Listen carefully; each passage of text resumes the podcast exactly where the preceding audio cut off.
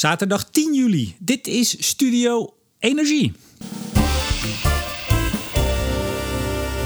De Tweede Kamer is met reces en daarmee is een bewogen politiek jaar afgesloten. Nou ja, voor eventjes dan.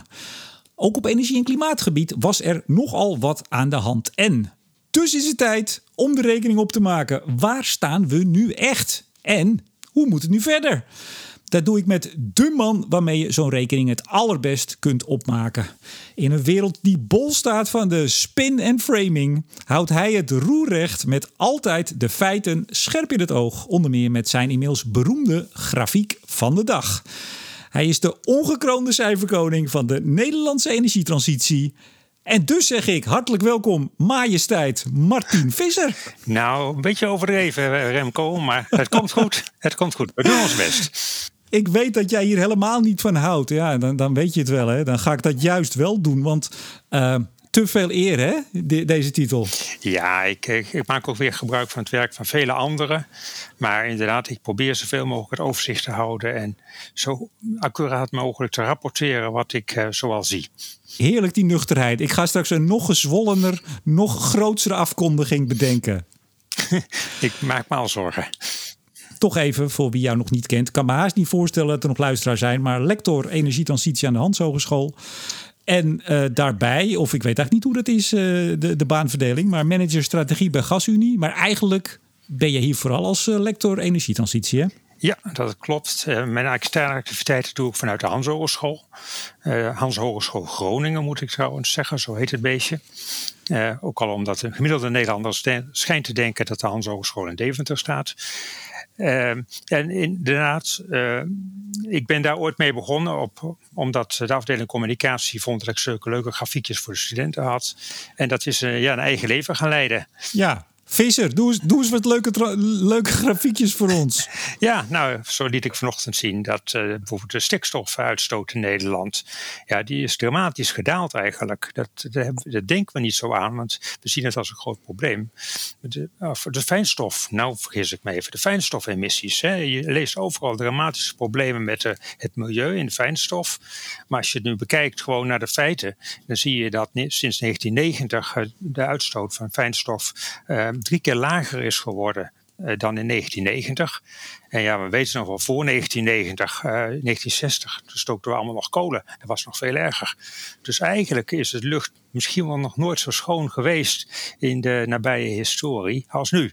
Het kan hmm. altijd beter, maar dat is toch wel, blijkt ook uit de reacties dat mensen dat niet verwachten. Ja, ik moet nog een beetje bijkomen van je verspreking, uh, Martien. Want dat, ben ik, dat heb ik nog nooit meegemaakt volgens mij bij jou. Nee, nou, misschien toch een beetje zenuwachtig met zo'n podcast. Ja, misschien toch wel, hè? hey, hoe gaat het met de grafiek van de dag? Ik, ik zag, je bent al... Uh, de laatste keer dat wij spraken, moet ik er even bij zeggen... was volgens mij februari dit jaar. Je bent inmiddels door de 10.000 volgers gegaan. Ja, dat is een, een, meer influencer geworden, geloof ik. Nou, jij bent er gelukkig ook bijna. Mensen... Volg, volg Remco, het moet lukken. Maar, nee, nee, maar ja. even, nee, maar het is echt, ja, ik vind het toch altijd leuk om even met je te bespreken, ook kort. Want we gaan straks over heel veel interessante zaken mm. praten. Maar het, is, het heeft zo'n vlucht genomen, jouw grafiek van de dag. Je maakt er ook, uh, uh, nou, vaak meerdere per dag. En het, ja, het, het is gewoon ontzettend populair. Dat, dat, moet je toch goed doen? Ja, dat doet me zeker goed. Uh, het is ook in, ja, stimulerend om daarmee door te gaan. Hè? Ook toen ik een tijdje geleden hartproblemen had, ben ik gewoon doorgegaan. Omdat het zo leuk is. Om, ja, mensen zijn toch op zoek naar de, waarheid achter heel veel beelden. Hè? We leven natuurlijk in een beeldenmaatschappij. En nou, feiten doen naartoe, toch nog steeds. Nou, dat is toch iets positiefs. Nou, zeker. En je hebt ook nog een nieuwe laptop. Daar zit jij nu achter, ergens in het hoge noorden. Ik zit in Amsterdam. We zitten nog niet bij elkaar. Maar de nieuwe laptop en de headset, die, nou, die doen het goed. Dankjewel. Ja, speciaal voor Studio Energie. Een headset aangeschaft. Een goede nu dit keer, want de vorige was een beetje kakkemerken. En uh, nou, fijn dat hij het doet. Goed, we gaan beginnen. Hernieuwbare energie, laten we daar eens mee aftrappen. Nou, waar staan we, uh, professor? Oh nee, dat ben je niet. Lector, nee, pardon. lector. Lector, waar, waar, waar, staan we op dit moment? Percentage? Ja, nou, voor dit jaar, het eerste half jaar voor elektriciteit, als we even naar hernieuwbare elektriciteit kijken, dan is precies 33% van alle elektriciteit die we in Nederland gebruiken, uh, die is afkomstig van duurzame bronnen. Dat is, dat is echt heel veel meer dan het uh, was. Ja, dat is veel meer, want verleden jaar was het 27 procent. En de, de, de, stap naar 33 is extra bijzonder, omdat uh, dit jaar waait het eigenlijk nauwelijks, terwijl het verleden jaar juist heel veel wind was. Dus land bijvoorbeeld produceert minder uh, energie dan een jaar geleden, de eerste helft van het jaar. Maar tegelijkertijd, uh, wind op zee is natuurlijk enorm uitgebreid door de nieuwe parken bij Borselen. En ook zon, dat groeit als een tierenlier met 30%, 40% per jaar. Dus ja, vandaar dat dus ja, toch het aandeel hernieuwbare elektriciteit. Nou, we zijn op een derde, kunnen we zeggen. Maar nou hebben wij ook luisteraars die misschien nog niet zo ingevoerd zijn. En die denken, wauw, een derde. Terwijl er was altijd maar iets van 14 procent en het haalden we ook nog niet eens. Ik wil het toch graag even horen in hernieuwbare energie. Uh, ja, nee, precies. Want daar gaat het uiteindelijk ook over. Exact. Hè? Want CO2 dat heeft met alle vormen van energie te maken. En dan zitten we ongeveer ruim 12 procent dit jaar, de eerste helft. En ook dat, ook dat is een verbetering ten opzichte van vorig jaar. Want vorig jaar zaten we de eerste helft op 11,3 procent. En we moeten niet vergeten, verleden jaar hadden we een harde lockdown. We durfden niet eens meer in onze auto's te rijden. En dat betekent dat nu het energieverbruik het eerste half jaar is 8% hoger dan vorig jaar. En toch uh, is het percentage hernieuwbare energie nog gestegen. Ja, en we moeten oppassen dat we de luisteraars niet kwijtraken met al alleen maar getallen. Nee, Volgens mij heb jij een heel groot. heb, jij, heb jij misschien een heel groot spreadsheet voor je, Martin? Ja, ik heb uh, alle energieflows in een spreadsheet staan. en dan, ja, ik ben iets te veel getallen. Nee, dat geeft niet. Beste luisteraars, dat had hij voordat we begonnen, zei hij het hoor, dat hij achter een groot spreadsheet zat. Ik, ik, ik, heb geen, uh, ik ben geen ziener, zeg ik erbij. Maar je zei wel even iets bijzonders. Je zei eerste helft vorig jaar 11,3 procent, maar we zijn geëindigd op 11,1. Ja, klopt. Het najaar was. Uh, we hadden de, de, eerste helft vorig jaar heel veel wind. En dat uh, scoorde behoorlijk. En uh, vandaar dat we verleden jaar de eerste helft iets hoger zaten als de laatste helft. Nou hebben we nou, bijna tien jaar of ruim tien jaar gewerkt aan ons grote doel wat we van Brussel hadden gehad, namelijk 14 procent. Dat moesten we eind 2020 gehaald hebben. Dat is dus 11,1 geworden. Dat is niet gelukt. Nou hebben wij een mooie deal gesloten, althans een deal. Of wie mooi is dat, dat, dat valt misschien nog te bezien. Met de Denen, een statistical transfer, zodat we toch aan onze uh, ja, onze 14% voldoen. We mogen een beetje van de Denen bij ons op het konto schrijven. Daar betalen we voor.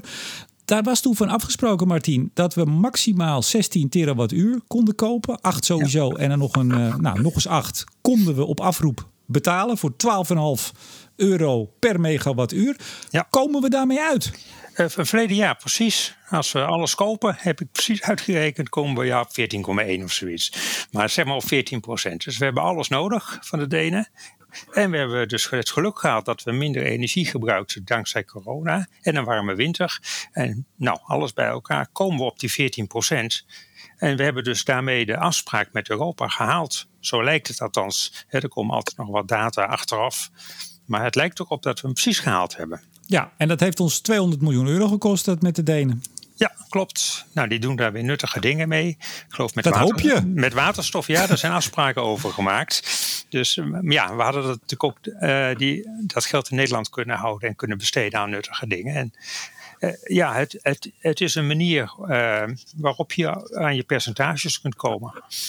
En misschien ja. zal dat wel vaker gaan gebeuren. We zijn een dichtbevolkt land. Het is niet zo makkelijk om uh, in Nederland heel veel hernieuwbare energie te realiseren. We zien dat ook wel aan de maatschappelijke protesten. Ja, maar Martin, we hebben dus voor 2,9% punt van die 14 dus bijna 3 procent, hebben we 200, euro, 200 miljoen euro betaald voor één jaar. Hè? Dat zou ja. je dan eigenlijk jaarlijks moeten doen. Kun je, heb jij een, een oordeel over of dat een goede deal is? Is dat goedkoop? Is dat duur? Ja, dat, dat, dat weet ik niet. Het is, wat, het is wat de markt ervoor. Het is marktconform, zullen we maar zeggen. De Denen hadden wat over. En ja, dan, het is toch ook een beetje een pokerspel van uh, Nederland moest kopen. En er waren niet zoveel landen die wat over hadden. Dus eh, uiteindelijk denk ik is het een reële deal geworden. Nou, en dan is de vraag, wat gaan we dit jaar doen? Hoe, uh, wat, wat, wat zijn jouw verwachtingen? En nu gaan een aantal mensen, ook op ministeries en bij planbureaus en bij onderzoeksbureaus, die gaan nu even iets dichter bij de, bij de speaker zitten. Of die stoppen hun headsetje nog ietsje dichter in het oor, al wandelend of fietsend. Want uh, als jij voorspelt vaak al heel lang van tevoren waar we eind van het jaar op uitkomen. En volgens mij zit je altijd goed. Ja, de laatste paar jaar zit ik goed. Dat is wel riskant natuurlijk. Dat de volgende keer, het gaat een keer mis. Maar ik, ik schat in dat we dit jaar ongeveer op 12,5% gaan uitkomen. Uh, en dat is geen 14 procent. Uh, nou ben ik geen jurist, maar ik heb wel die documenten bekeken en de voorschriften. En daaruit leid ik af dat Nederland die 14% dit jaar niet hoeft te halen. Uh, wel moet ze, als ze ze niet haalt, een plan indienen om het alsnog te gaan halen in latere jaren.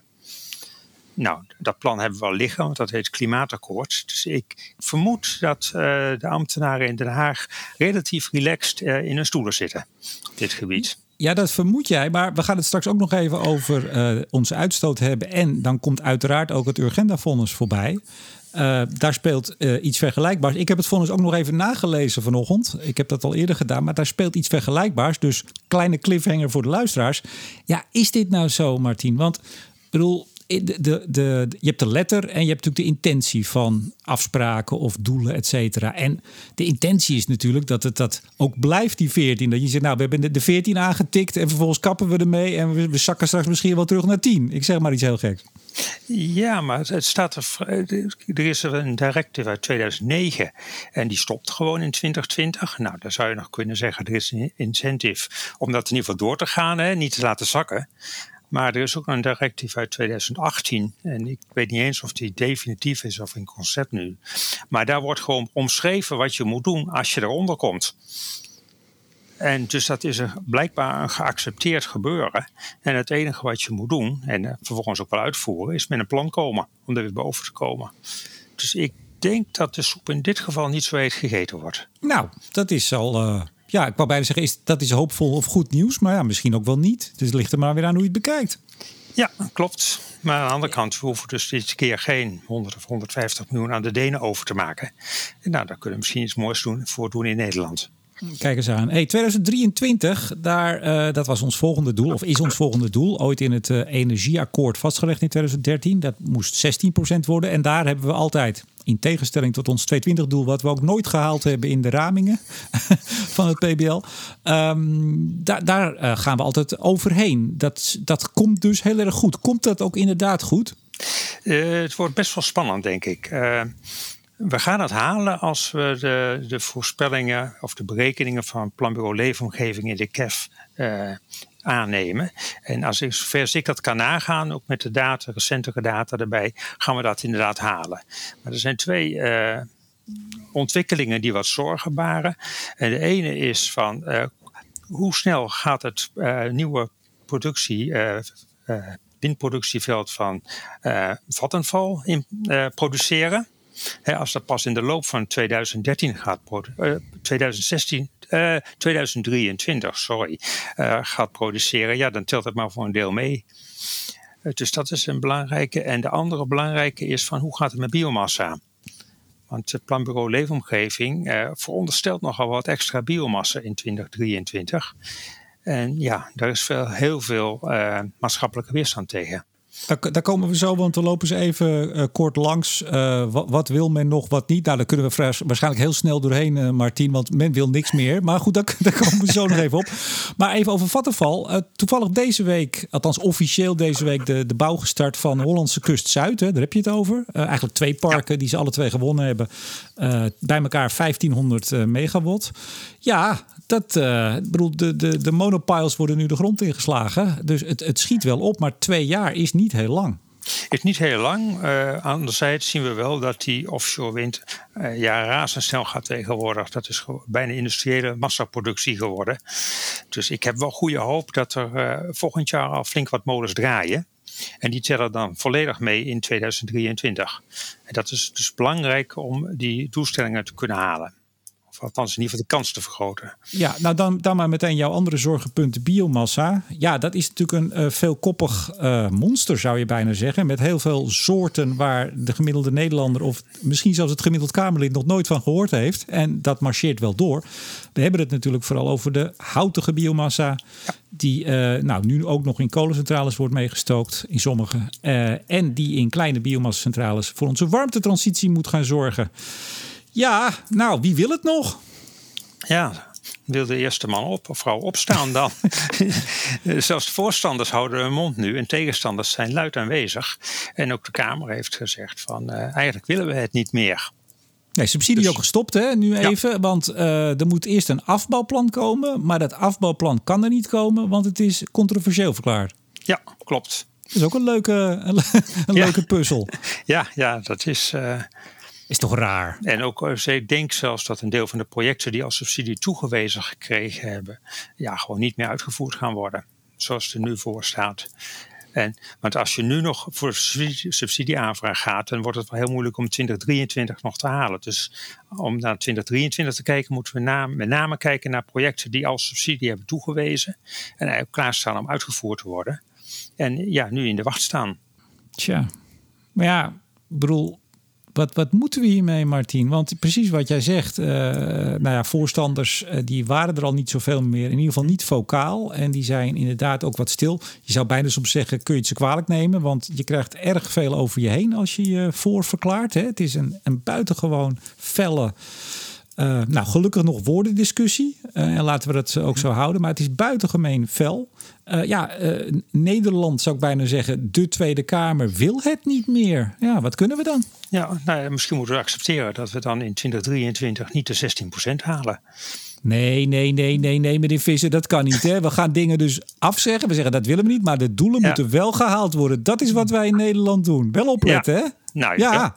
Dan hebben we onze spreadsheets nog. Dan lukt het wel, meestal. Oh, gelukkig. Oké. Hey, want het volgende. Eh, de SP eh, had een groot stuk. Lilian Marijnissen in de Telegraaf. Jawel. SP in de Telegraaf. Hele pagina. Nou, stoppen met Wind op Land. En Ed Nijpels die moet ook een ander leuk baantje gaan zoeken. Ook weer zo'n rare sneer, maar goed. Hm. Wind op Land uh, per direct stoppen. Ja, ik heb het ook gelezen. En ja, ook daar zie je gewoon de weerstand toenemen. Uh, zonder dat alternatief, naar alternatieven wordt gekeken. En, dat is toch wel iets algemeens. Hè? Ook allerlei enquêtes. Je bent voor of je bent tegen. En eigenlijk moeten we zeggen van we willen verduurzamen. Dus als je geen biomassa of geen wind op land wil, moet je wel aangeven wat je wel wil. En ja, dat gebeurt niet. Ja, dan wordt er vaak gezegd wind op zee. Maar ja, dat bouwen we al als een, een razende, zou ik haast willen zeggen. Ja, Tenet zal het nauwelijks bij kunnen houden om alle kabels te leggen. En uh, dus dat kun je niet zomaar zeggen van dan doen we nog meer. Nou, dat kunnen we wel zeggen. Want volgens mij zag ik uh, als Tempelman de CEO van Eneco. Maar nu ik dit zeg, denk ik ineens, klopt dat wel? Ja, volgens mij wel. Die zei uh, het moet verdubbelen. 1, 2, 30. En verdubbelen bedoelt hij dan wat er nu gepland staat. Dat is die 11, 11,5 gigawatt. Daar moet 10 bij. Dat roepen sommige ja. partijen in de Kamer ook al een tijdje. Dus dan zit je op de facto bijna een verdubbeling. Kan dat? Ja, ik, ik denk dat je de molens kunt plaatsen. Maar de vraag is wat we met die stroom kunnen we hem naar het land krijgen? Kunnen we hem in het land krijgen? Want uh, op het strand is de stroomafname ook vrij laag. Dus je moet het land in. en, en, vervolgens moet de vraag nog komen. Want ja, misschien dat je het naar, naar België kunt exporteren verder. Maar uh, je wilt het toch eigenlijk ook in Nederland gebruiken. En op een gegeven moment, uh, ik, ik, denk dat vanaf 2025 het al steeds vaker zal gaan voorkomen dat we meer dan 100% zon- en windstroom hebben in Nederland. Dus die kun je molens er wel bij bouwen, maar uh, ja, dan kun je het niet meer kwijt. Dus je moet ook nog de, zeg, wat ze vaak willen, de, zeg maar, de industrie elektrificeren. En deels moeten die technologieën nog gewoon uitgevonden worden. Dus ik uh, waag het te betwijfelen. Maar op het moment dat je uh, op gezette tijden meer dan 100% hebt. En dus ja, als je daar niks, als je het niet kan opslaan, dan moet je die, die, die molens uitzetten. Of je moet iets anders verzinnen of afkoppelen, weet ik veel. Maar uh, dan, dan zal toch bijna vanzelf, is een vraag van mij. Uh, de, de batterijopslag zal in de benen worden geholpen. Dat wordt dan geld waard. Ja, maar we praten hier over gigawatten de grootste op, opslagen en gigawatt. En vaak maakt het nou, een paar dagen achter elkaar. En wat we nu zien aan batterijenopslag, de allergrootste die wordt gerealiseerd, dat is in de orde van megawatten. Dus scheelt een factor 100 tot 1000. En die is na twee uur vol. Dus er moeten nog ontzettende ontwikkelingen plaats gaan vinden op batterijgebied. Wil je dit soort hoeveelheden LNG uh, in batterijen kunnen opslaan? Jij geeft vast geen beleggingsadviezen, maar als ik jou zo hoor, zeg je stap in uh, batterijopslag uh, innovaties. Ja, dat is, dat, ik, ik hou mijn studenten regelmatig voor, als ze, zitten wel eens een keer niet op te letten. En dan nee, dat, dat kan vraag, niet. Ja, ja, toch wel. En dan heb ik de vraag, is er nog iemand die de rijkere Bill Gates wil worden? En dat is dan de, nou, dan moet je dus iets verzinnen om een goedkope, lichtgewicht kleine batterij te ontwikkelen. Want dan ben je echt de man. Kunnen wij niet, kunnen wij niet wat doen, Martien, samen? Ja, als ik het idee had. Maar wie weet, misschien toch een keer binnenkort in Amsterdam een pilsje drinken.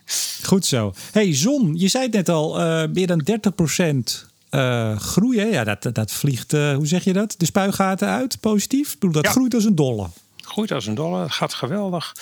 En uh, nou ja, record op record. Ja, we hebben nu natuurlijk 1 juli weer gehad. Dus nu daalt het weer wat door de, de zonkracht. Maar we hebben heel wat records gehad.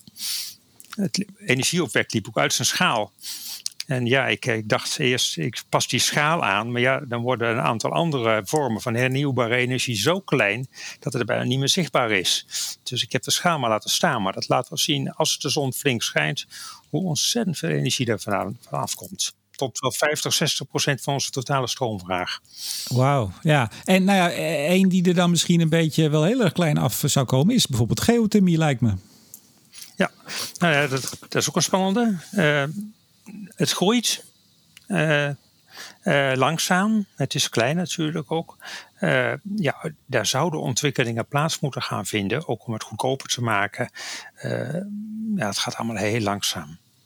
Zijn ze zitten ze een beetje lekker in de subsidie, zoals we dan zeggen, of is dat ook al een probleem? Nee, het, het is nog het is, een, het is een, eigenlijk een technologie die nog in ontwikkeling is en dus relatief duur is. Ja, als je het dan onder de SDE duwt, ja, dan wordt het weggeconcurreerd door bijvoorbeeld in dit geval zon en ook CCS. Uh, die veel goedkoper zijn als je CO2 snel wilt reduceren. En daarom is eigenlijk voor technologieën als uh, geothermie is de SDE niet erg geschikt. Dus ik zou zeggen, daar moet iets aparts voor komen om dat toch te proberen te ontwikkelen. Nou ja, EZK die zit aan Bas te luisteren, dus die zit nu allemaal dit op te schrijven. En dat gaan ze, maandag gaan ze dit alvast bespreken. Dus dat komt goed. Nou, ik, ik neem aan dat ze dit wel beseffen. Ja. Um, nou ja, maar kijk, zeker als we biomassa, en daar lijkt het toch op zeker voor de warmtetransitie, hè, voor onze warmtevoorziening. Ja, dat lijkt, dat lijkt, zeg ik nadrukkelijk, einde oefening te worden. Ja, en dan wordt heel vaak uh, geothermie en aquathermie worden genoemd als, uh, nou, dan gaan we dat toch lekker doen. Is het zo makkelijk? Nee, dat is niet zo makkelijk, want uh, beide technologieën zijn A nog in ontwikkeling en bovendien vreselijk duur.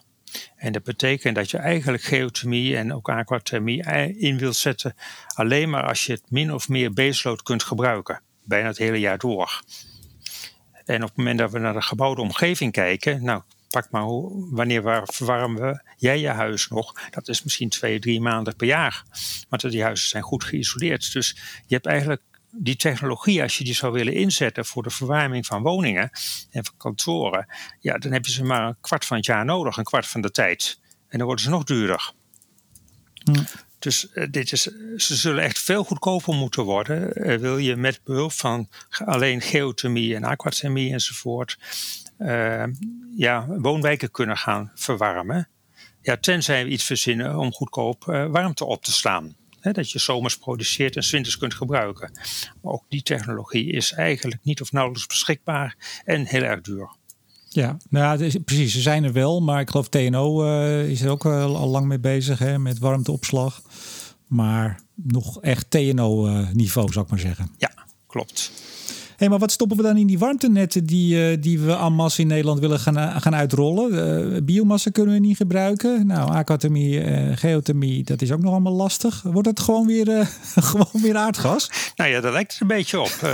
aardgas is natuurlijk al de hoofdbron van alle warmtenetten in Nederland. En naast restwarmte moet ik zeggen, hè, daar zijn wel mogelijkheden. Ja, dat is meestal fossiel, hè Martien? Dat willen we ook niet. Ja, willen we ook niet. Maar anders gooi je het weg. Dus nou, dan, oh ja. voor mij moeten we daar, als je terug dus alles wat we niet willen, is dat, dat, dat misschien het minst ongewenst. Uh, maar ja, ook, ook hier in Groningen wordt bijvoorbeeld een warmtenet ontwikkeld, wat eigenlijk op aardgas draait. En ja, als er geen alternatieven voorhanden zijn of heel duur in baseload, is dat toch wel lastig. Zeker ook omdat in het klimaatakkoord is afgesproken dat warmtenetten hun CO2-emissie fors zullen gaan reduceren. En dat betekent dat je echt iets anders moet naast, naast aardgas. En uh, ja, als biomassa niet mag, dan blijft er niet zo heel veel over. Ja, dan gaan we imaginaire energie gebruiken. Dat lijkt mij wel wat. Ja, virtueel importeren. Ja, Altijd importeren, uiteraard. Want zelf opwekken, dat lijkt me ook weer lastig. hey, maar even, even nog twee puntjes op dit vlak. Um, we hadden het net even over de SP die uh, geen wind op land meer wil. Maar het leek er toch sterk op dat Urgenda dat ook niet meer wil. Uh, artikel nu.nl waarvan uh, uh, Marjan Minnesma zei... ja, dat klopt helemaal niet, dat artikel. Nou, ik heb het, ja, de studie of het rapport... of de, de suggesties hè, die Urgenda deed in het kader van de ressen... want daar hebben we het dan over... Um, ik heb het gelezen, maar ik, ik kwam er ook niet helemaal wijs uit, zeg ik heel eerlijk. En ik geloof de NWA, de, de windjongens, ook niet. Hm. En jij was daar als bron genoemd dat we ook helemaal geen wind op land meer nodig hebben. Ja, dat is mijn beroemde 35 terawattuur uh, grafiek. Uh, en waar wij nog een podcastje over gemaakt hebben. Ja, we hebben er een podcast over gemaakt. Ik heb hem ooit een keer gemaakt om te laten zien dat er ook successen zijn op het gebied van duurzame energie. En vervolgens wordt hij op alle manieren gebruikt. Ik heb recent nog een update gemaakt en nou, daar heb ik ook meegenomen dat er weer een nieuwe ronde is geweest van SDE in het najaar 2020. En daar is ook met name heel veel zon weer uh, van subsidie voorzien. Dus we komen nu eigenlijk bovenop die 35 terawattuur te zitten. En ja, als je aanneemt dat dat voldoende is, en dat, eh, dat doet de agenda, die kijkt daar ook naar, die hebben dat ook genoemd. Ja, dan kun je, moet er weer een nieuwe politiek besluit worden eigenlijk genomen. Gaan we door, gaan we die 35, gaan we die ophogen op land? Of zeggen we van nee, dit is voldoende en we, kiezen bijvoorbeeld voor wind op zee. Nou, dat zal een nieuw kabinet moeten doen. En Urgenda suggereert toch een beetje, mijn gevoel, in een rapport, dat ze zeggen van laten we het bij die 35 terawattuur houden en maximaal inzetten op wind op zee. Maar het staat inderdaad niet heel erg duidelijk. Dus dat, uh, weet ik niet. Nee, maar en, en even toch ook weer voor luisteraars die misschien dat toen allemaal niet hebben meegekregen. Jij hebt inderdaad toen laten zien uh, dat met uh, de SDE um, beschikkingen die al vergeven waren, de vergunningen, et cetera, heb je gekeken hoe ver dragen die al? Nou, dat was al dicht tegen de 35 terawattuur in 230 aan. Um, dan heb je daarna natuurlijk ook nog wat. Hè? Eh, eh, het leven stopt niet in 2030. Althans, laten we dat hopen, hm. dat het leven dan niet stopt. Maar uh, dat is inderdaad zo uitgelegd van ja, dat, dat hoeft dan dus niet meer. Maar zie jij het gebeuren? Want de tendens is wel steeds meer. Hè? Nou ja, de SP, Urgenda, uh, 35 terawattuur land, prima. Niet meer wind in ieder geval. Alles naar zee verder? Kan dat? Ja, de zon gaat natuurlijk wel door op land. Dat is uh, buiten kijf. Uh, maar als je kijkt naar de doorrekening van de verkiezingsprogramma's in het Planbureau Leefomgeving, ergens uh, begin maart, daar zag je ook al dat uh, de, meeste politieke partijen hebben gezegd van niet meer wind op land dan die, zeg maar even die 35 terawattuur of die 20 terawattuur die, die daarin zat. alleen ChristenUnie en GroenLinks hebben nog gezegd nee, we willen toch nog uitbreiden van wind op land. Dus je, je zag daar ook al een beetje politieke partijen uh, een terugtrekkende beweging maken. Dus het zou mij, ja, je weet nooit hoe dat gaat natuurlijk, maar het zou mij toch een beetje verbazen op het moment dat eh, de, het nieuwe kabinet of de regerings. Uh, de nieuwe regering zou zeggen van nou, we zetten toch fors in op nog extra wind op land. Dus het wordt, wordt een lastige situatie. Maar er zijn wel voldoende mogelijkheden. Want uh, ja, er zijn heel veel oudere molens op land die vervangen moeten worden. Waardoor het toch ook voor die sector een goede business is. En ja, een nieuwe molen levert veel meer energie dan een oude molen. Dus daar kan ook nog op die manier uitbreiding van de windproductie op land uh, plaatsvinden. Maar nou zagen we, wat was het, twee weken geleden, de, de Ressen 1.0, of was het vorige week, weet ik niet eens meer. Um, nou, daar, heel, heel Nederland is toch, uh, zeker als je de lokale kranten een beetje volgt en de lokale media, in rep en roer over de Ressen, over de zoekgebieden en over nou, de zoekgebieden die soms al als project worden, worden neergezet, met name door tegenstanders. Ja, hoe moeten we dat dan bekijken? Ja, dat moet kijken. Kijk, in mijn analyse heb ik de ambities, ik noem de rest toch maar even ambities, heb ik niet meegenomen. Ik heb alleen gekeken naar de projecten die al subsidie hebben gekregen. En om subsidie te krijgen moet je een vergunning hebben van de gemeente. Eh, die is niet onherroepelijk, maar dat betekent in ieder geval dat de gemeente en de gemeente gaat meewerkt. Nou, dat is een, een belangrijke stap voorwaarts. Uh, dus ja, wat er van al de ambities terecht gaat komen en, en in hoeverre er doorzettingsmacht komt op een gegeven moment om dingen door te drukken tegen de wil van de lokale bevolking in, ja, dat is moeilijk te voorspellen.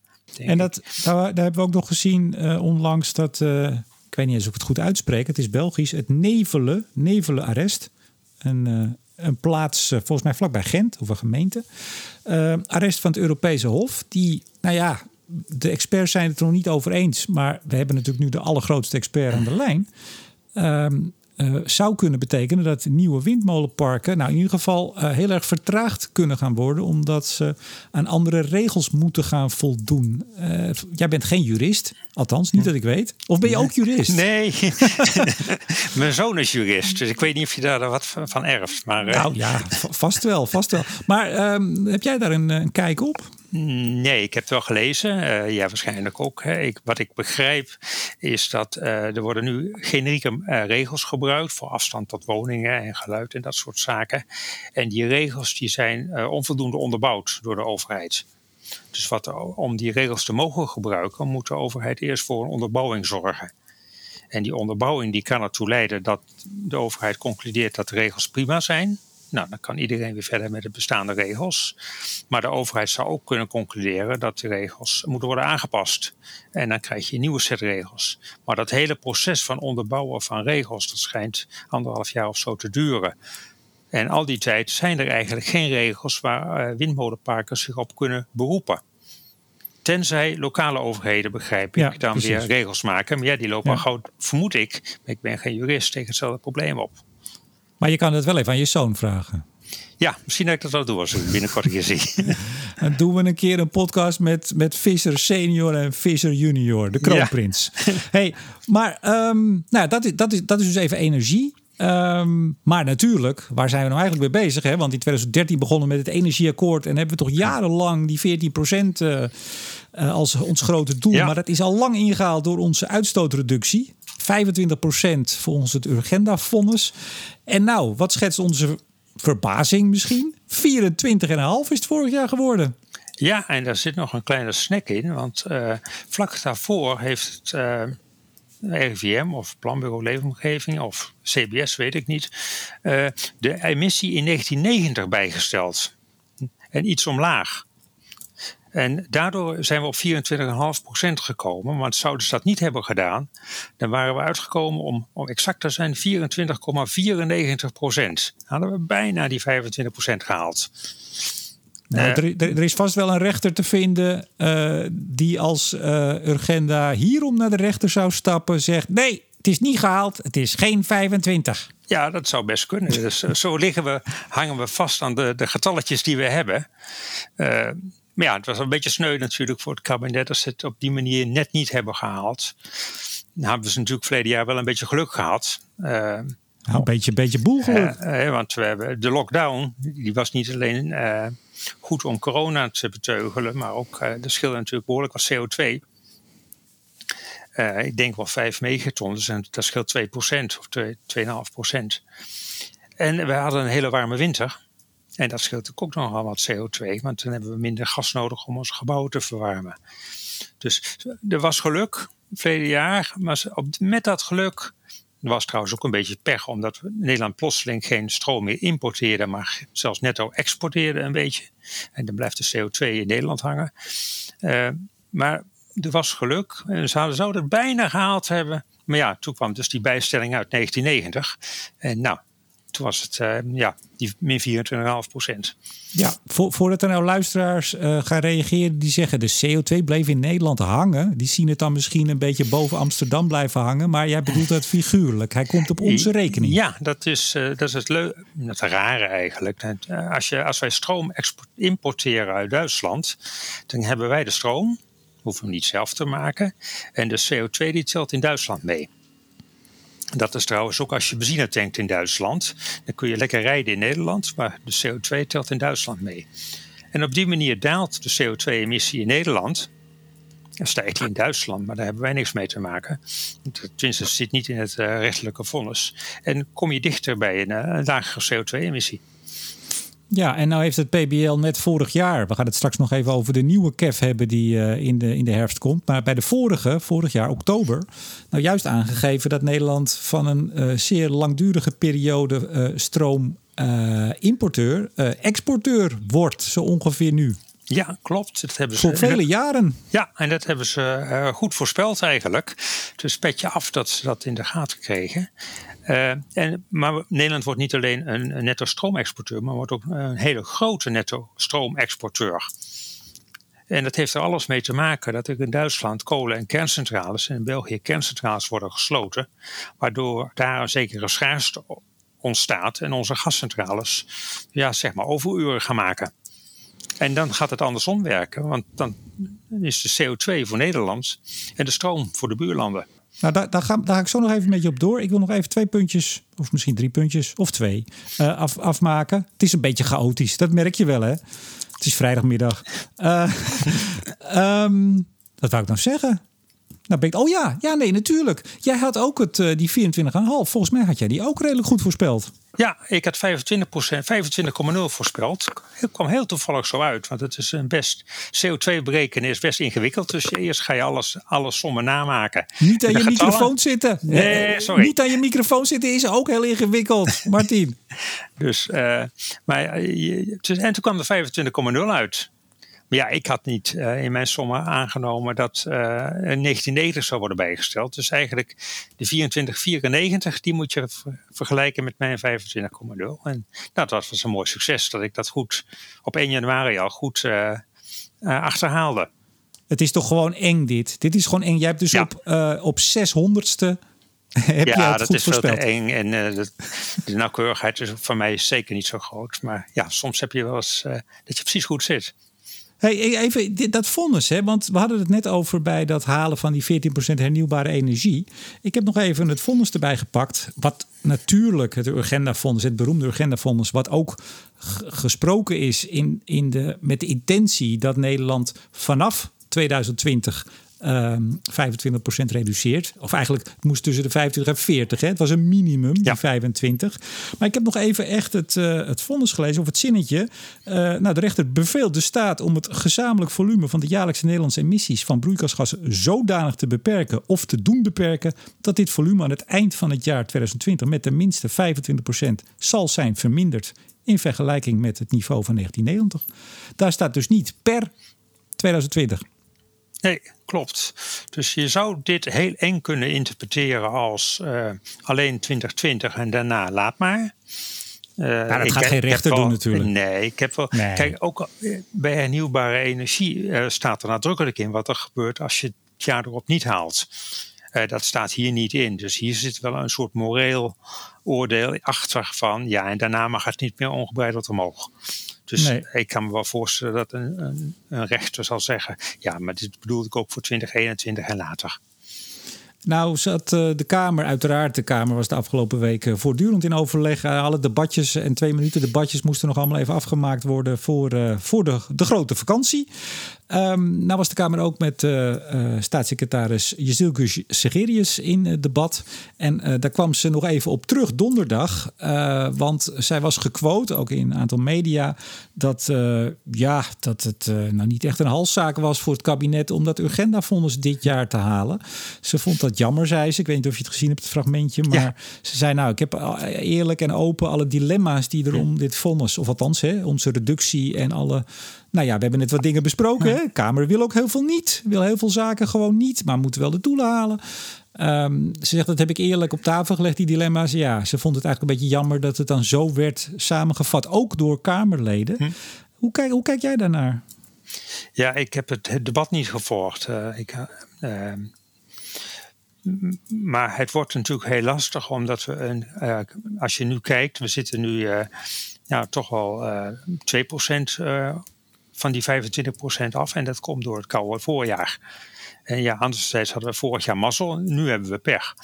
Uh, dus, eh, maar die 3, 3,5, 4 megaton die nog extra moet worden gereduceerd in het komende half jaar, dat wordt inderdaad een, een gigantische klus. En ik weet niet of dat kan.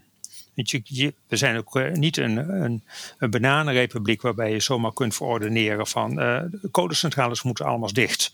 Dus ja, daar moet ordentelijk onderhandeld worden met die partijen.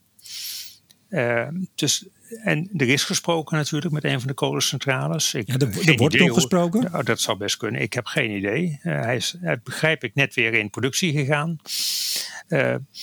maar blijkbaar komt men daar niet uit. En uh, ja, op een gegeven moment uh, moet een overheid dan toch een keuze maken. Ga ik heel veel geld er tegen aangooien of ga ik dat geld ergens anders voor besteden? En dat zal het dilemma zijn waar, waar de overheid voor staat. Maar ja, Urgenda heeft al, al gezegd, uh, Marjan Minnesma bij Buitenhof onlangs, dat ze weer naar de rechter stapt. Ja. Um, nou ja, dan, dan volgt er waarschijnlijk een dwangsom. En dat zal niet om een paar tientjes gaan. Nee, ik ben trouwens wel benieuwd wie die dwangsom krijgt vervolgens. Nou, het lijkt mij een goed idee dat, dat, wij, er wat, dat wij het krijgen eigenlijk gewoon. Ja, nou ja, ik, ik, maar dat is een beetje... Ja, het, is, het is vrijdagmiddag, maar als we even aannemen dat alle burgers het slachtoffer zijn... ook veroorzaker trouwens natuurlijk van de emissies... Uh, ja, dan zou je eens kunnen denken in een belastingverlaging. Ja. Dat, dat is voor de vrijdagmiddag. Of kunnen we niet, kunnen we niet gewoon, zoals uh, Rutte ooit zei, dat er duizend euro naar iedere Nederlander ging? Dat we het gewoon letterlijk gaan overmaken. Dat iedereen gewoon een paar euro op zijn rekening krijgt. Nou, misschien dan gebruiken voor uh, isolatie. Ja, of, of voor batterijinnovaties. Maar dat gaan wij al doen. Dus dat, moet, nee, dat moeten wij doen. Nou, iedereen een gratis batterij. Kijk eens aan. We worden veel te, veel te flauw. Dat komt allemaal door mij. Het is vrijdagmiddag. We gaan snel door. Waar komen we op uit eind dit jaar? Want als je het vorig jaar op uh, 600ste, uh, 600ste uh, goed had, die uh, 600ste procent. Uh, nou, zeg het maar. Waar komen we op? Ja, ik, wij gaan dat die 25% niet halen, denk ik. Tenzij er hele bijzondere dingen gaan gebeuren. Als we aannemen dat volgend jaar, of dit jaar, de tweede helft ongeveer gelijk is als vorig jaar. Ja, dan komen we op 23, 23,5 procent lager uit dan 1990. En dus zeker die 25 procent niet. En denk je dan, want uh, nou ja, nogmaals, agenda gaat naar de rechter, uh, heeft Minnesma gezegd. Um, denk je dat we dan bij een rechter, we als staat, uh, nog op wat clementie kunnen rekenen? Net als in Europa. Als je ja, maar we hebben een plan. Kijk dan, uh, namelijk ons klimaatakkoord. We gaan op weg naar die 49 procent in 2030. Heb, heb medelijden met ons. Ik heb werkelijk geen flauw benul, Remco. Elke keer ben ik weer verbaasd over, uh, over wat rechters zeggen in dit soort ja, ingewikkelde dossiers. Dus ik wacht rustig af. Ja, dus het heeft ook geen zin om jou te vragen wat je van het Shell-vonnis vindt. Ja, mijn, als leek, hè, ik ben geen jurist, als leek denk ik van waar zijn we mee bezig. Uh, maar ja, ik neem aan dat juristen daar ja, toch wel stevige meningen over hebben. Maar ik kan erg meegaan in. Ik zag dat Jean-Paul van Soest op Energiepodium net nog weer een column heeft gepubliceerd erover. En in die redeneert trouwens. Hè, je moet klimaat, dat is een, een overheidstaak en geen bedrijventaak. Daar ga ik wel in mee. Nou, we gaan het straks aan het eind van deze podcast ook nog hebben over jouw nieuwe uh, column op Energiepodium. Want die raakt hier zeer aan. Wie heeft nou eigenlijk de regie? Wie kan de regie nemen? Maar daarvoor nog één ding. Uh, dit najaar, zal alweer oktober worden ongeveer, de nieuwe KEF, Klimaat-Energieverkenning. Nou, vorig jaar hebben we daar toch een flink debakel gehad. Uh, wat tot op de dag van vandaag doorwerkt. Dat het PBL uh, zei: ja, wij zien maar uh, 34% in 2030 uh, en dus niet de 49. En dus was er commotie in de Kamer, in de media. En je kan het tot op de dag van vandaag, Minnesma zei het ook weer bij Buitenhof, hè, het wordt maar 34%. Ja. Um, Beste luisteraars, als u al eens wat vaker hebt geluisterd naar Bontebal en de Boer bijvoorbeeld, of naar Martin Visser en naar mij, of naar mij, of wat dan ook, dan weet u dat is onzin van die 34. Dat had met een pijldatum te maken. Uh, wat denk jij? Gaan we dit debakel weer krijgen? Ja, dat wordt heel spannend. Uh, die 1 mei is in ieder geval een hele vervelende. Ja, het is eigenlijk, eigenlijk even heel jammer. Hè? Uh, het Planbureau Leefomgeving heeft met de KEF, eerst de NEF en toen de KEF, echt iets heel moois uh, neergezet in een aantal jaren. Een toonaangevend overzicht van de stand van zaken van de Nederlandse energiemarkt. Ja, en, dat, en dat hebben ze toch een beetje te grabbel gegooid, mijn gevoel, uh, in die, la die laatste KEF. Om uh, een, een, scenario wat je noemt uh, voorgenomen beleid, om daar niet uit te gaan van voorgenomen beleid, want dat is mensen sinds het klimaatakkoord, maar alleen van het beleid wat al strak in regelgeving was omschreven. Per 1 mei, dan praat je ook nog een half jaar voor dat je de KEF uitgeeft. Dus dat was per 1 mei 2020. Uh, ja, als ze dat nu opnieuw doen, uh, uh, ja, er gebeurt best wel veel. ook over de, per 1 mei. Want de, de, EU komt ook met een aanscherping van de, de Fit, fit, fit for 55, 55 procent, de verdaling van CO2. En er mm -hmm. komt een regeerakkoord. Dus 1 mei loopt al per definitie achter. En ja, zouden ze ook hun definitie van aangenomen, hè, de gemiddelde Nederlander denkt toch dat, dat we, uh, aangenomen beleid is wat je, wat je plannen zijn. Als ze dat ook niet aanpassen, ja, dan komen ze reden, weer wederom met een, een heel ongelukkig scenario.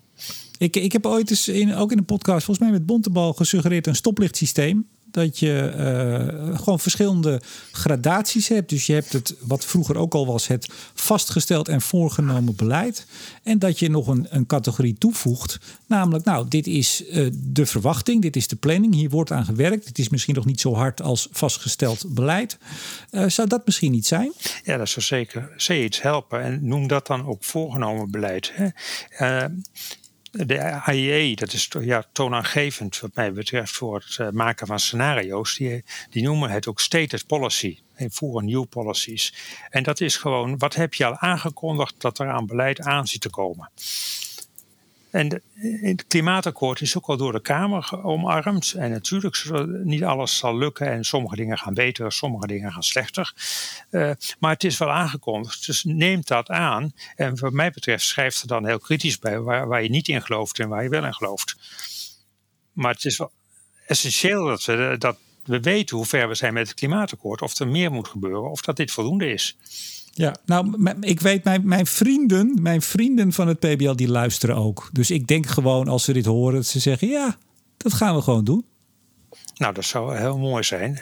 En misschien dat ik nog een advies heb voor ze. Breid de scenario's uit tot 2050. Ja, want, want dat, is. uh, ja. uh, energiebeleid is bij uitstek langetermijnbeleid. Wat je nu doet, dat werkt nog heel lang door.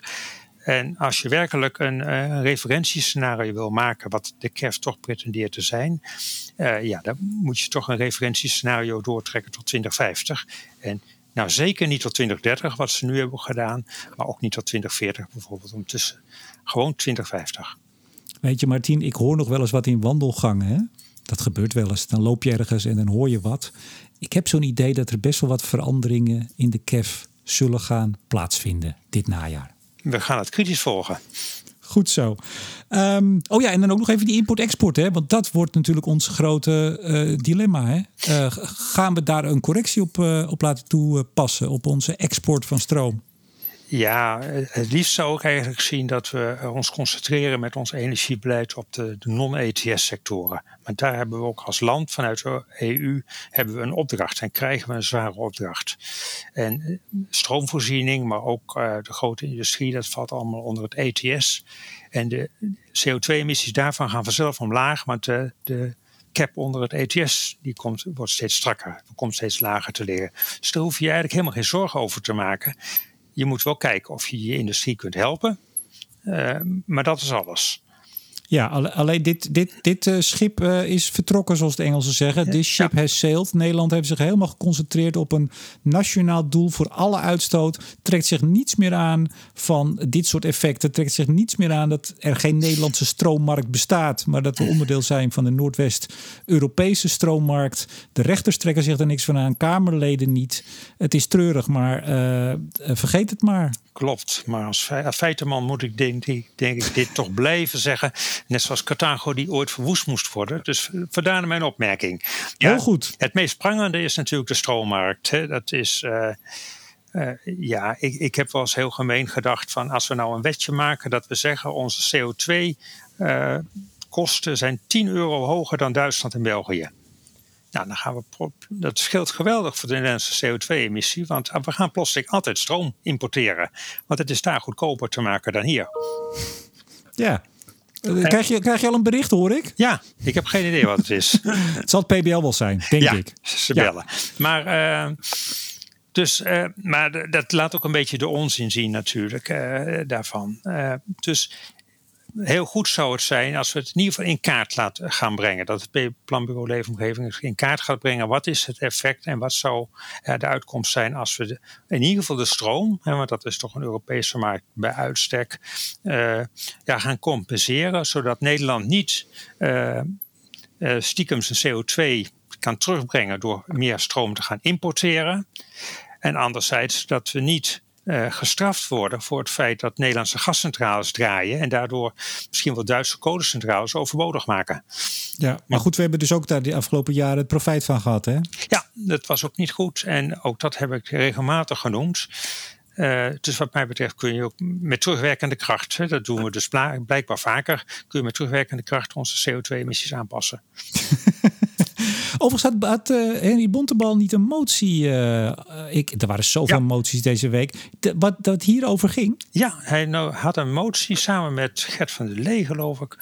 Uh, daar stonden twee dingen in. A, vroegen ze het planbureau Leefomgeving om de de, nou in ieder geval de correctie te laten zien wat er zou gebeuren als je uh, voor stroom-import en export zou corrigeren qua CO2. En ze vroegen om de 2050. En dat vond ik ook heel mooi om dat te zien. Wat dat betreft, Ach, alles, goed, alles, goed dat hij alles komt goed. Ja. Alles komt uiteindelijk goed. Hey, jouw column, um, dit gaat zaterdag de lucht in. Jouw column komt aankomende week. Weet je al op welke dag die verschijnt? Nee, weet ik nooit precies uh, wanneer die verschijnt. Dat is een beetje afhankelijk van de planning van andere columns. Maar ik heb hem, uh, ja, ik schrijf hem altijd in de week ervoor. Op een, uh, en dan in het weekend meestal dan ga ik er nog een keer heel kritisch doorheen altijd veel te veel woorden, dus ik moet altijd schrappen. Ja, en je, ja, kijk, je kan nu bijna een uur in de podcast, hè, maar dat kan je niet in zo'n column. Maar ik heb begrepen weer in de wandelgang, ik liep weer in een gang en ik hoor ineens dat die gaat over regie voeren. Ja, klopt. Regelmatig lees je overheid, ga regie voeren. En ik heb me toch eens afgevraagd, wat is dat nou? En kan de overheid dat wel? Want we hebben natuurlijk een, een markt uh, ja, geliberaliseerd hè, sinds 20, 25 jaar. Daar ook de vruchten van geplukt. Maar het betekent wel dat er ontzettend veel spelers zijn met allemaal eigen rollen en eigen doelstellingen. Die ook allemaal meedoen en meezeggen. Dus ja, wat wil je nou? Wil je nou de overheid regie laten voeren en nou, als dictator zeggen van hoe het moet? Of is de overheid eigenlijk gebonden aan al die regels die ze ook deels natuurlijk zelf gemaakt heeft, maar ook Europa gemaakt heeft, waardoor ze eigenlijk nog maar heel beperkte bevoegdheden heeft en middelen heeft om uh, ja, te proberen de markt een beetje te sturen. Maar je stelt het nu volgens mij als vraag, als ik je goed hoor. Maar wat is het antwoord? Ja, nou ja, ik, ik, ik heb gedacht, de overheid kan eigenlijk maar drie dingen doen. Eén is, ze kunnen natuurlijk wetten maken. Maar ja, dat is een heel tijdrovend en uh, lastig gebeuren. En ja, de energietransitie die vraagt eigenlijk om dynamiek en snelheid. En ja, reageren op kansen en bedreigingen. Dus wetten is eigenlijk een beetje een onhandig middel, maar dat, dat is een taak van de overheid. En ja, en dan kunnen ze natuurlijk met de subsidiebuidel gaan uh, zwaaien. Dat doen ze natuurlijk ook. Ook wetten maken ze. Maar ja, dat is ook weer lastig, want uh, in no time zegt Europa dat is staatssteun. Dus je moet je in allerlei bochten wringen eigenlijk om dat uh, instrument te kunnen gebruiken. Nou ja, vandaar dat, we ook maar alles in de SDE stoppen. ook de geothermie, want dat voorkomt dat we van staatsscheun worden uh, beschuldigd. Ja, een derde wat de overheid kan doen is belastingen. belastingen verhogen of verlagen. En ja, ook daar speelt ze natuurlijk wel mee. Ja, dat is best een lastig middel ook. Want ja, we denken allemaal wel dat we homo economicus zijn. Maar dat, dat zijn we in de praktijk niet. per 1 juli zijn de gasprijzen flink omhoog gegaan. Nou, ik moet nog zien dat mensen komende winter uh, hun verwarming lager gaan zetten. En nou, er kwam ook pas een rapport van CE Delft uit, die dat ook wel aangaf. Van dat het toch wel tegenvalt van wat de besparingen zijn door, door belastingen te verhogen of te verlagen. Dus de overheid heeft niet zo heel veel middelen en lastige middelen. En toch vragen we van die overheid om regie te voeren. En dat is dan niet zo eenvoudig. Nou ja, je zou kunnen zeggen dat ze die dus op een heel groot terrein uh, helemaal niet hebben. Ik, ik, wil daar zelf twee opmerkingen over maken. Er is uh, donderdag een motie aangenomen, een VVD-motie. Uh, en daar heeft ook de P van de A uh, voor gestemd. Uh, ik heb er even een tweetje over gemaakt vrijdagochtend, want dat vond ik heel opvallend. Die motie van de VVD ging erover dat ehm, men niet wil dat huiseigenaren onder geen omstandigheden verplicht kunnen worden om uh, maatregelen te nemen, verduurzamingsmaatregelen aan hun huis. je kan je daar iets bij voorstellen. Niet dat mensen door de, dat, dat de overheid door de straat gaat en zegt: U moet nu dit doen. Maar bijvoorbeeld bij grote renovaties. Dat je op een gegeven moment kan zeggen: Nou, wij vinden dat u dan, nou, ik zeg maar wat, zonnepanelen moet neerleggen. Hè, als dat ook nog eens profijtelijk kan zijn. Maar in ieder geval, iedere vorm van dwang mag daarin niet. Die motie was door ehm, minister Ollongren van Binnenlandse Zaken ontraden. Dus het kabinet ontraadt dat. En die is toch aangenomen. En, en de PvdA, die toch, nou Martien, jij weet dat. Uh, uh, Joris Thijssen, uh, daar nu als Kamerlid, die toch voorop lopen in, althans met de mond beleiden van zeer vergaand klimaatbeleid. Hè. Er is een, een grote ramp aanstaande en alles moet uit de kast, zegt ook de PvdA. Die stemmen hier dan dus tegen, tegen de mogelijkheid, de mogelijkheid om uh, ja, daar toch een soort verplichting op te leggen. En die schaden zich daar, ik heb even gekeken, in het kamp met de PVV, Forum voor Democratie, nou VVD uiteraard, Van Haga, Ja21, de SGP, ook de SP overigens en DENK. Dus uh, nou, laat ik, ze, laat ik het netjes zeggen, partijen die niet heel erg warm lopen, de meeste daarvan voor de transitie. SP tegen land. Dat is toch wonderlijk? Daar sta je dus als kabinet, hè? Ja. Dat wapen wordt je dus in één keer op een, op een donderdagmiddag in de stemming, wordt het je uit handen geslagen. Ja, en dat maakt het wel ja, weer lastiger eigenlijk om die gebouwde omgeving uh, ja, te verduurzamen. Ja, en tot slot was ook deze week uh, de Binnenhoflezing. Uh, Jouke de Vries, dat is uh, een hoogleraar bestuurskunde en jij zal hem vast kennen, voorzitter college van bestuur Rijksuniversiteit Groningen. Jullie kennen elkaar allemaal in het noorden, dat weet ik. Mo mooie lezing. Er stond een uh, samenvatting van de lezing in het NRC. Uh, er is te weinig tegenmacht. Er is niet, pardon, niet te weinig tegenmacht, maar te weinig macht. En hij heeft het over uh, polarisatie, versnippering en de verlamming in de Nederlandse politiek. Ik vond dat een heel goed stuk. Ik heb de hele lezing niet uh, meegekregen. Nog ga ik dit weekend doen. Maar dat is precies wat het op dit moment is. Uh, partijen roepen van alles, willen van alles. De doelen nog meer omhoog. Omhoog, minister, hoger. En vervolgens sla je alle wapens die er zijn, alle instrumenten, alle mogelijkheden, die sla je weg in een in een mix van hè, die polarisatie, versnippering en ten gevolge daarvan de verlamming in de politiek. Het is toch één grote treurigheid, Martin Visser. Ja, letterlijk bijna deze zin staat al in mijn column. ik schrijf letterlijk dat de Tweede Kamer enerzijds uh, vol trots het klimaatakkoord heeft uh, getekend. En met de, met de andere hand de poten onder het klimaatakkoord aan het doorzagen is. Ja, en dit is ook weer zo'n voorbeeld daarvan, denk ik eigenlijk. Het laat wel zien en uh, dat die wijkgerichte aanpak uh, die afgesproken is in het klimaatakkoord gedoemd is te mislukken. Want willekeurig welke wijk je pakt, er zijn altijd een paar sneuwe gevallen die meer moeten gaan betalen. En dat zou je allemaal via subsidies moeten doen. Ik, ik zie al een soort dossier voor me zoals bij die aardbevingen, waarbij iedereen claimt dat hij toch meer kwijt is door de verduurzaming dan eerder. En dat moet je allemaal uit gaan zoeken. Dat, dat wordt een, een geweldige klus. Ja. En overigens ja, denk ik op mensen dat mensen hun huis gaan verbouwen. Uh, als je nog een aannemer kunt vinden, eigen ervaring, dat valt niet mee trouwens op dit moment. Ja, dan tref je automatisch uh, energiebesparende maatregelen. Dat zal iedereen doen. Alleen het probleem is, op het moment dat je die plannen niet hebt, ja, dan wordt het moeilijk en dan heb je er geen zin in. Mensen hebben er geen zin in, geen tijd in, geen geld in. Het komt toevallig net niet uit, want ze willen naar Amerika een reis maken. En ja, als je die mensen niet kunt overreden, en dat is toch meestal met uh, wel dwang, om toch mee te doen, ja, dan, dan is het einde wijkgerichte aanpak. En wat dat betreft, nou, nog een keer die Bontebal, die heeft een motie in de Kamer ingediend om ook de, de hybride warmtepompen uh, flink aan te zetten. Ook in de eerste instantie met subsidie. Allemaal subsidie. Uh, maar wellicht is dat de optie. Dat we massaal aan de hybride warmtepompen gaan in Nederland. En dat is dan niet wijkgericht, maar gewoon iemand die zijn cv-ketel kapot is, die vervangt het standaard door een hybride warmtepomp. En nou, dan besparen we in ieder geval 50 tot 70 procent van ons uh, CO2. Ja, nou, we, we zeiden laatst al Bontebal en ik gekscherend dat uh, Studio Energie een mooi opstapje is voor een aankomend politicus. Is uh, gezien ook jouw leeftijd uh, misschien een Eerste Kamerlidmaatschap een mooie volgende stap? Nou, daar heb ik eigenlijk nog nooit over nagedacht. je weet maar, het niet. Ja, je weet maar nooit. Maar ik ben er in ieder geval niet voor gevraagd en ik denk niet dat het hem wordt. Dat, Ga je nog wel op vakantie? Ik ben al terug, joh. Ik ben, in, ik ben in juni al geweest. Oh ja, natuurlijk. Dat wist ik. Ja, dat wist ik. Ja. Dat wist ik. Ik zei het nog in de podcast met Vermeulen. Heb je die nog teruggehoord? Jouw, uh, ja. jouw chef? Ja, klopt. Ja. ja. Heb ik, heb ik dus... je goed aangehaald toen, jouw tweet?